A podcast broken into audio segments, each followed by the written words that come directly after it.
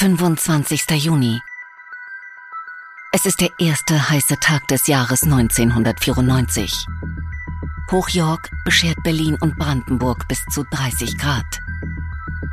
In der Hauptstadt verabschieden sich rund 1500 Soldaten der russischen Streitkräfte mit einer Militärparade aus Deutschland. 40.000 Menschen verfolgen das Spektakel. Doch die meisten fahren lieber ans Wasser. Auf dem Oder-Havel-Kanal ist an diesem sonnigen Nachmittag gegen 16 Uhr ein Paddler unterwegs. Der Schweiß rinnt ihm von der Stirn. Doch plötzlich macht er eine Entdeckung, die ihn trotz der Hitze mit doppelter Schlagzahl zurück zum Ufer flüchten lässt. Auf Höhe von Kilometer 19,5 zwischen den Ortschaften Hohenneuendorf und Borgsdorf treibt in der Mitte des Kanals eine weibliche Brust. Die alarmierte Wasserschutzpolizei holt ein 30 mal 40 Zentimeter großes Leichenteil aus dem Wasser. Vom Rest der Leiche gibt es zunächst keine Spur. Die Polizei hält es für möglich, dass die noch nicht identifizierte Frau beim Schwimmen von einer Schiffsschraube erfasst und zerstückelt wurde. Doch innerhalb von drei Tagen entdeckt man im Umkreis von 10 Kilometern insgesamt 32 weitere Leichenteile. Bis Anfang Juli sind es mehr als 40. Darunter Arme, Beine und sogar der Kopf der Toten. Die Frau hatte braunes, schulterlanges Haar. Die Ermittler sind sich nun sicher, Hierbei handelt es sich um ein Gewaltverbrechen. Möglicherweise hat jemand die sterblichen Überreste des Opfers von der nahen Autobahnbrücke ins Wasser geworfen. Die Leichenteile trieben etwa eine Woche im Kanal, bevor sie geborgen wurden. Dies ist die Geschichte des Arztes Gerd Wenzinger aus Berlin, dem sogenannten Havel-Ripper. Er soll sein Opfer mit drei Sedativa und Narkotika betäubt, anschließend gefoltert, missbraucht, getötet, zerstückelt und am Ende in den Kanal geworfen haben. Doch der Fall wird nie vollständig aufgeklärt werden.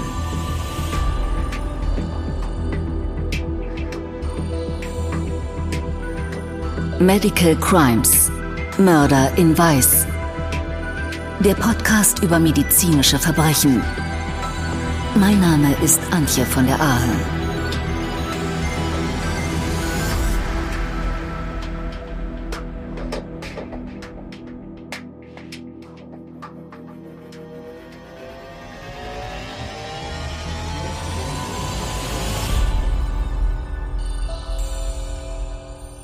Gerd Wenzinger, der Havelripper. Das Leben des Dr. Porno. Sein kurzes, gewelltes Haar ist graumeliert. Er trägt einen fein säuberlich gestutzten Altherrenschnauzer. Auf seiner Stirn zeichnen sich erste nachdenkliche Furchen ab. Er blickt mit seinen dunklen Augen starr in die Kamera. Dieses Bild von Gerd Wenzinger geht später durch die Presse. Geboren wird er mitten im Zweiten Weltkrieg als zweites von drei Kindern im Kurort St. Blasien im Südschwarzwald. Schon als kleiner Junge interessiert er sich für Musik und Kunst, spielt Geige und malt gern.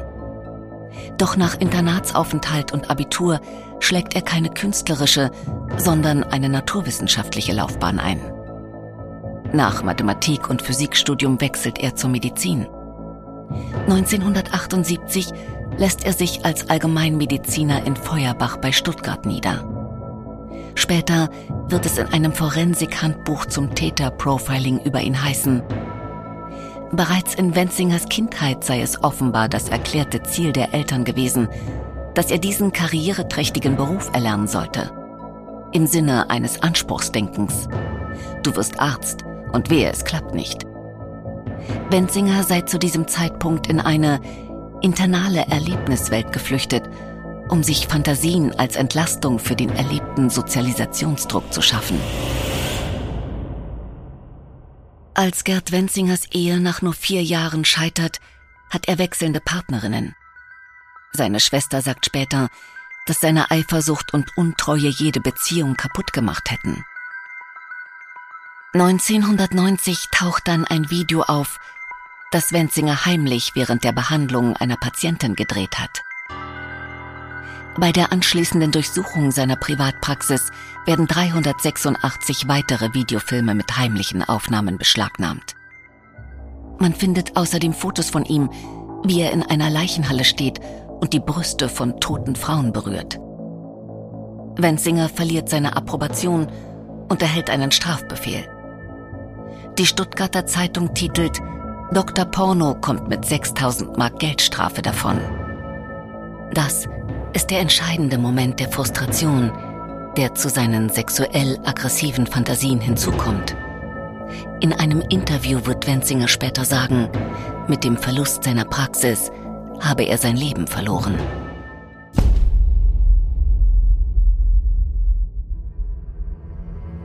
Er verkauft seine Villa und gezwungenermaßen die Praxis und zieht 1991 nach Berlin-Karo.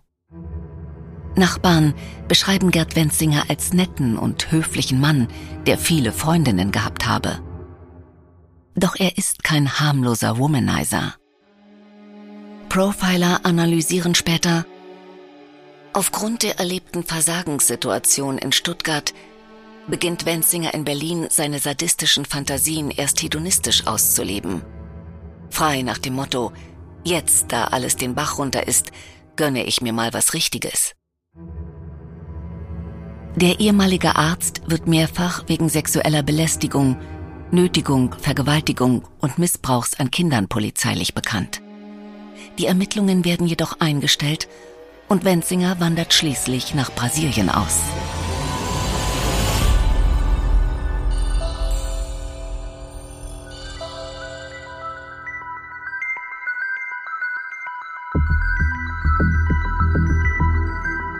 Der Dreck der Gesellschaft. Das Brandenburgische Landesinstitut für Rechtsmedizin in Potsdam. Im Keller des braunen Klinkerbaus stapeln sich Präparate und Beweismittel. In verstaubten Tüten, Kartons oder auf Regalbrettern. Der Sektionssaal von Dr. Jörg Semmler ist grün gekachelt und grell erleuchtet. Skalpell, Meißel und Säge liegen bereit sowie Insektenspray für den Notfall. Leichengeruch liegt in der Luft. Eine süßliche Note, die bei organischen Zersetzungsprozessen entsteht. Draußen duftet es nach Wald. Der Park Sanssouci ist nicht weit entfernt. Zu jeder Tages- und Nachtzeit ist hier in der Potsdamer Rechtsmedizin jemand erreichbar. Falls die Staatsanwaltschaft anruft, weil eine Leiche gefunden wurde. Der Tod ist ein sicheres Geschäft. Knapp 500 Euro kostet eine Obduktion laut Gebührenordnung des Landes. Für die Arbeit an Leichen, die stark verwest sind, gibt es eine Sonderzulage. In besagtem Sommer 1994 untersucht Dr. Semmler nun die rund 40 Leichenteile aus der Havel. Er geht dabei auf immer gleiche Weise vor, sehr systematisch, wie jeder Forensiker es lernt. Er riecht, zum Beispiel an Mund und Nase der Leichen. Liegt ein aromatischer Geruch vor wie bei einer Alkoholisierung? Oder ein Bittermandelgeruch wie bei einer Vergiftung mit Blausäure? Ein knoblauchartiger Geruch, hervorgerufen vom Insektizid Parathion E605? Doch hier handelt es sich nicht um eine normale Leiche. Vielmehr um ein Puzzle aus Fleischstücken, teilweise seit zehn Tagen im Wasser schwamm. Das hat Auswirkungen auf den Verwesungsprozess. In der warmen Jahreszeit setzt die Fäulnis schnell und stark ein. Auch das Wasser selbst hat einen großen Einfluss auf die Leichenveränderungen. Bereits nach circa drei Stunden kommt es zur Aufdunsung der Hornhautschichten, der sogenannten Waschhaut.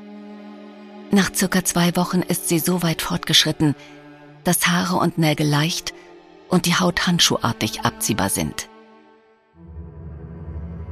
Dr. Semmler schaut konzentriert über den Rand seiner Brille und sucht auch nach Injektionsstellen. Nicht nur in den Ellenbeugen, Unterarmen und auf den Handrücken, sondern auch in der sogenannten Schwimmhaut zwischen Fingern und Zehen. Schließlich entdeckt er Einstiche von Injektionsnadeln im Brustbereich. Bei der toxikologischen Untersuchung werden Rückstände von Beruhigungsmitteln und Narkotika gefunden, die nur in der Anästhesie gebräuchlich sind. Wahrscheinlich haben der oder die Täter die Frau so wohl dosiert betäubt, dass sie handlungsunfähig, aber nicht bewusstlos war. An Hals und Rumpf findet Semmler weitere Verletzungen, die der Frau vermutlich bei der Folter mit einer zunächst noch ausgeschalteten Kettensäge zugefügt wurden. Möglicherweise wurde diese Tortur anschließend mit laufender Säge bis zum Tod des Opfers fortgesetzt. Wir kümmern uns hier um den Dreck der Gesellschaft, sagt der Forensiker später einer Zeitungsredakteurin. Doch wer ist die Tote aus der Havel? Nach der Obduktion steht fest, es handelt sich um eine 20 bis 25-jährige Frau, zwischen 1,54 Meter und 1,60 Meter groß und 65 bis 70 Kilogramm schwer. Narben hinter den Ohren lassen auf eine kosmetische Operation schließen. Die Fahnder hoffen, die Tote schnell zu identifizieren. Man gleicht Fingerabdrücke beim BKA ab, durchforstet die Vermisstenanzeigen in Berlin, Deutschland und schließlich ganz Europa. Doch keine einzige Spur, kein Hinweis auf die Identität der jungen Frau.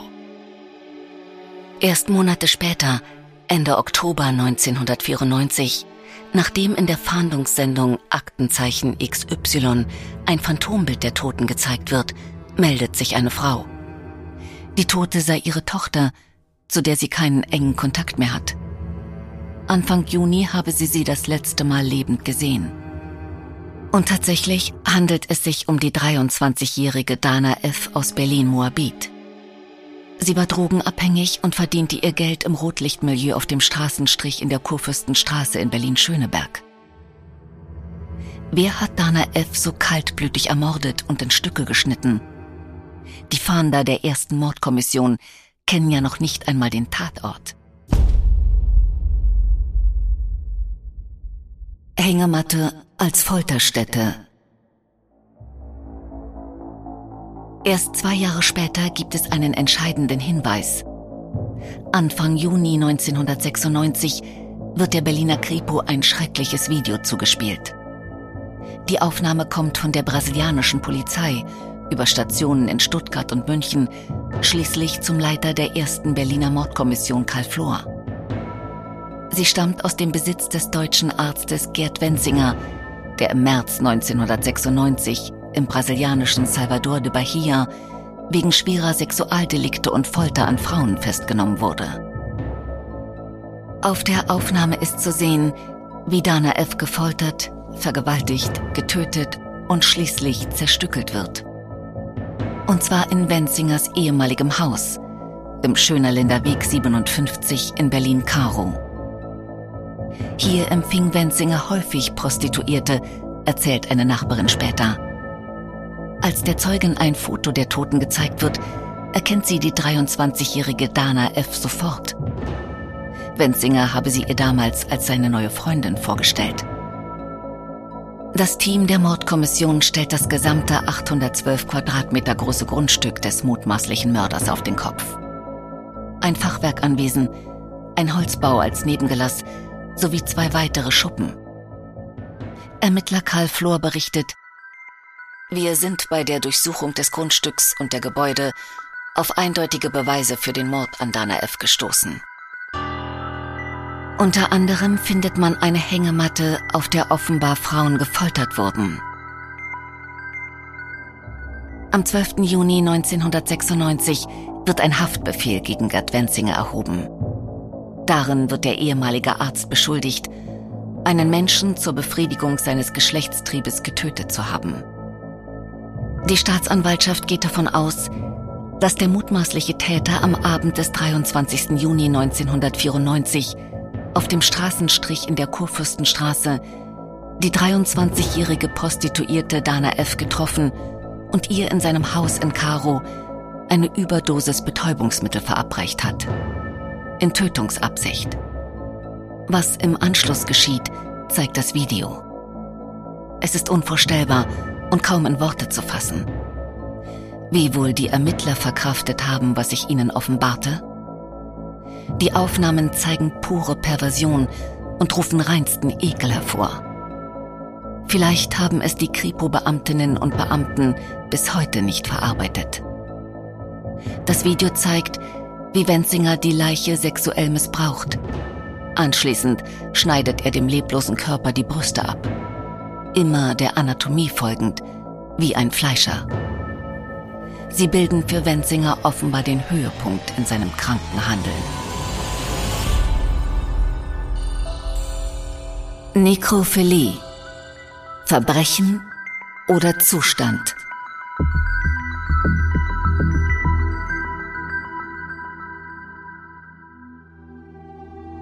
Es gibt Menschen, die empfinden ein Gefühl der Befriedigung beim Berühren von Leichen.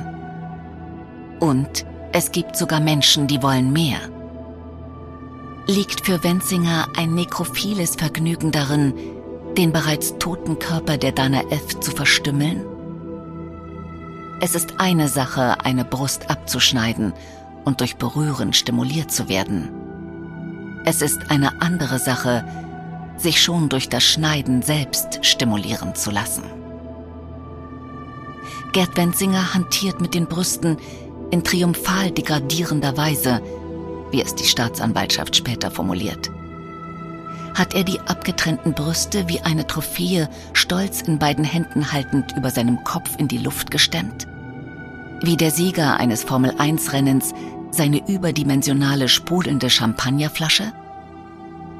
Den Rest der Leiche zerteilt er nach mathematischer Systematik. In sehr regelmäßigen Abständen setzt er seine Kettensäge an.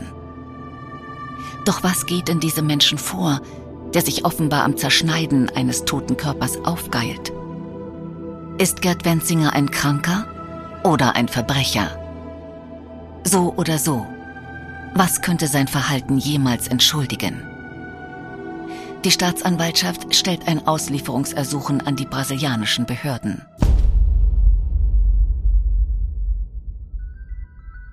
Ohne Reue in der Karibik. Tristan und Isolde. Aufnahme Bayreuth 1966 mit Birgit Nilsson. Fordert Gerd Wenzinger in seiner Gefängniszelle in Salvador de Bahia. Nur diese spezielle Aufnahme der Richard Wagner Oper will er geliefert bekommen.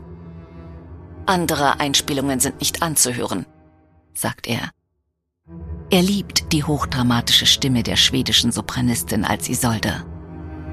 Sie singt in dem wogenden Schwall, in dem tönenden Schall, in des Weltatems wehendem All, ertrinken, versinken, unbewusst, höchste Lust.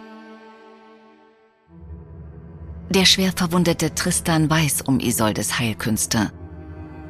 Sie pflegt den Verletzten, als sie in ihm plötzlich den Mörder ihres Verlobten erkennt. Sie beschließt, Tristan zu töten. Als er ihr jedoch tief in die Augen blickt, verliebt sie sich in ihn und lässt das Schwert sinken. Erkennt sich Wenzinger in dieser Geschichte wieder? Ist er ein kranker Mörder, der errettet werden will? Ein Mann, der sowohl in seinen Forderungen als auch in seinen Taten gleichermaßen radikal ist? Es gibt für ihn offenbar nur Schwarz und Weiß, keine Grautöne, auch nicht als er klarstellt, entweder Freiheit in Brasilien oder, falls er an die deutsche Justiz ausgeliefert werden sollte, Suizid. Doch noch sitzt er in Haft. Während eines Interviews mit den brasilianischen Medien bestreitet er, etwas mit dem Tod von Dana F. im fernen Deutschland zu tun zu haben. Er behauptet, die junge Frau sei an einer Drogenüberdosis gestorben, als er gerade nicht anwesend war. Aber er gibt zu, sich an der Leiche vergangen zu haben, was das Video ohnehin zweifelsfrei beweist. Wenzinger fügt noch hinzu, dass seine Handlungen das letzte gewesen wären, was er Dana F. an Liebe geben konnte. Er zeigt keinerlei Reue. Dabei war die junge Berliner Prostituierte nicht die einzige, die an Wenzingers sogenannter Liebe zugrunde ging. Auch in Brasilien begangene Straftaten gibt der ehemalige Arzt zu.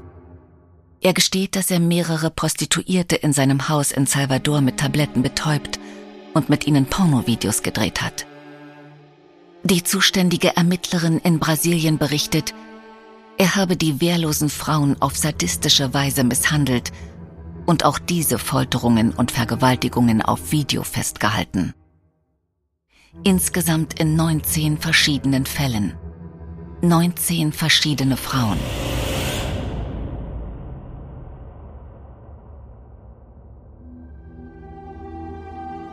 Dafür droht Wenzinger in Brasilien eine langjährige Haftstrafe.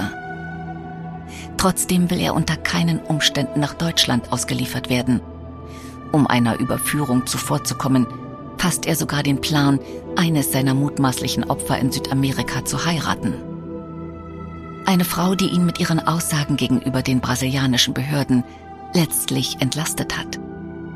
Doch seine Bemühungen sind vergebens. Es kommt zu keiner Hochzeit. Schließlich versucht Wenzinger Ende Juni 1996 sich das Leben zu nehmen. Er hat in seiner Zelle geduldig Tabletten gehortet, bis er genug zusammen hat. Dann schluckt er eine Überdosis. Aber er überlebt. Als ihn die Wärter finden, ist er nur bewusstlos. Ein Jahr später, am 12. Juni 1997, gibt der oberste Gerichtshof Brasiliens dem deutschen Auslieferungsantrag statt. Als Gerd Wenzinger von dem Beschluss erfährt, macht er kurzen Prozess und verhindert die Auslieferung nach Deutschland auf seine eigene drastische Weise. Nur vier Tage nach der richterlichen Entscheidung erhängt sich der 54-Jährige mit einem Bettlaken am Fenstergitter seiner Zelle in Salvador de Bahia, Brasilien.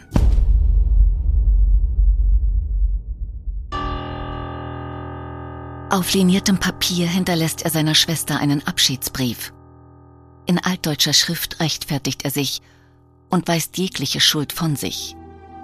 Er schreibt, Zunächst das Wichtigste. Ich habe in meinem Leben niemals einen Menschen umgebracht. Die Mädchen auf den Videos waren nur narkotisiert, sind alle wieder nach ein paar Stunden aufgestanden.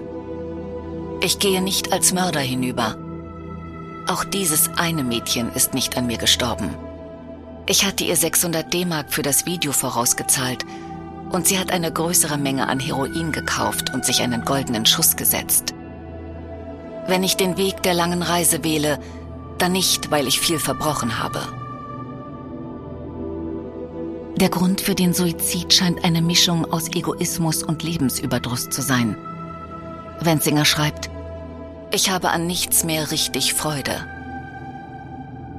In der Wagner Oper singt Tristan in der Sterbeszene Lass mich sterben, nie erwachen, lass den Tag dem Tode weihen, ohne Meiden, ohne Scheiden, traut allein, ewig heim, in ungemessenen Räumen, überseelges Träumen. Der mutmaßliche Mörder Gerd Wenzinger geht, die Fragen bleiben.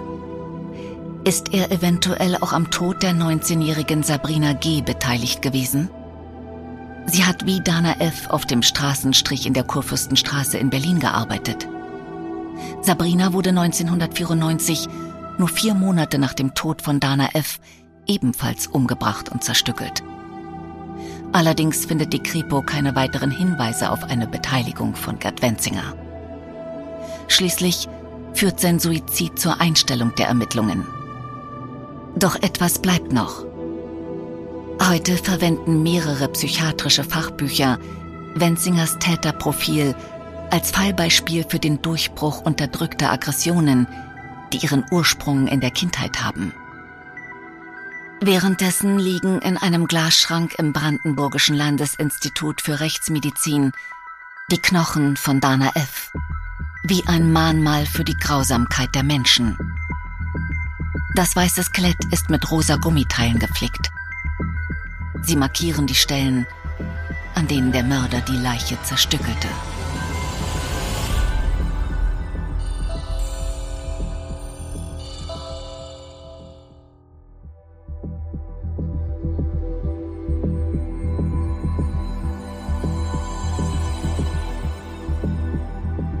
Medical Crimes Mörder in Weiß ist ein Podcast von Podimo, produziert von Bose Park Productions. Autorin Sonja Koppitz. Redaktion Caroline Köhler. Produzentin Sue Holder. Schnitt und Sounddesign Fabio Lautenschläger und Pascal Mokrosch. Sprecherin Antje von der Ahe.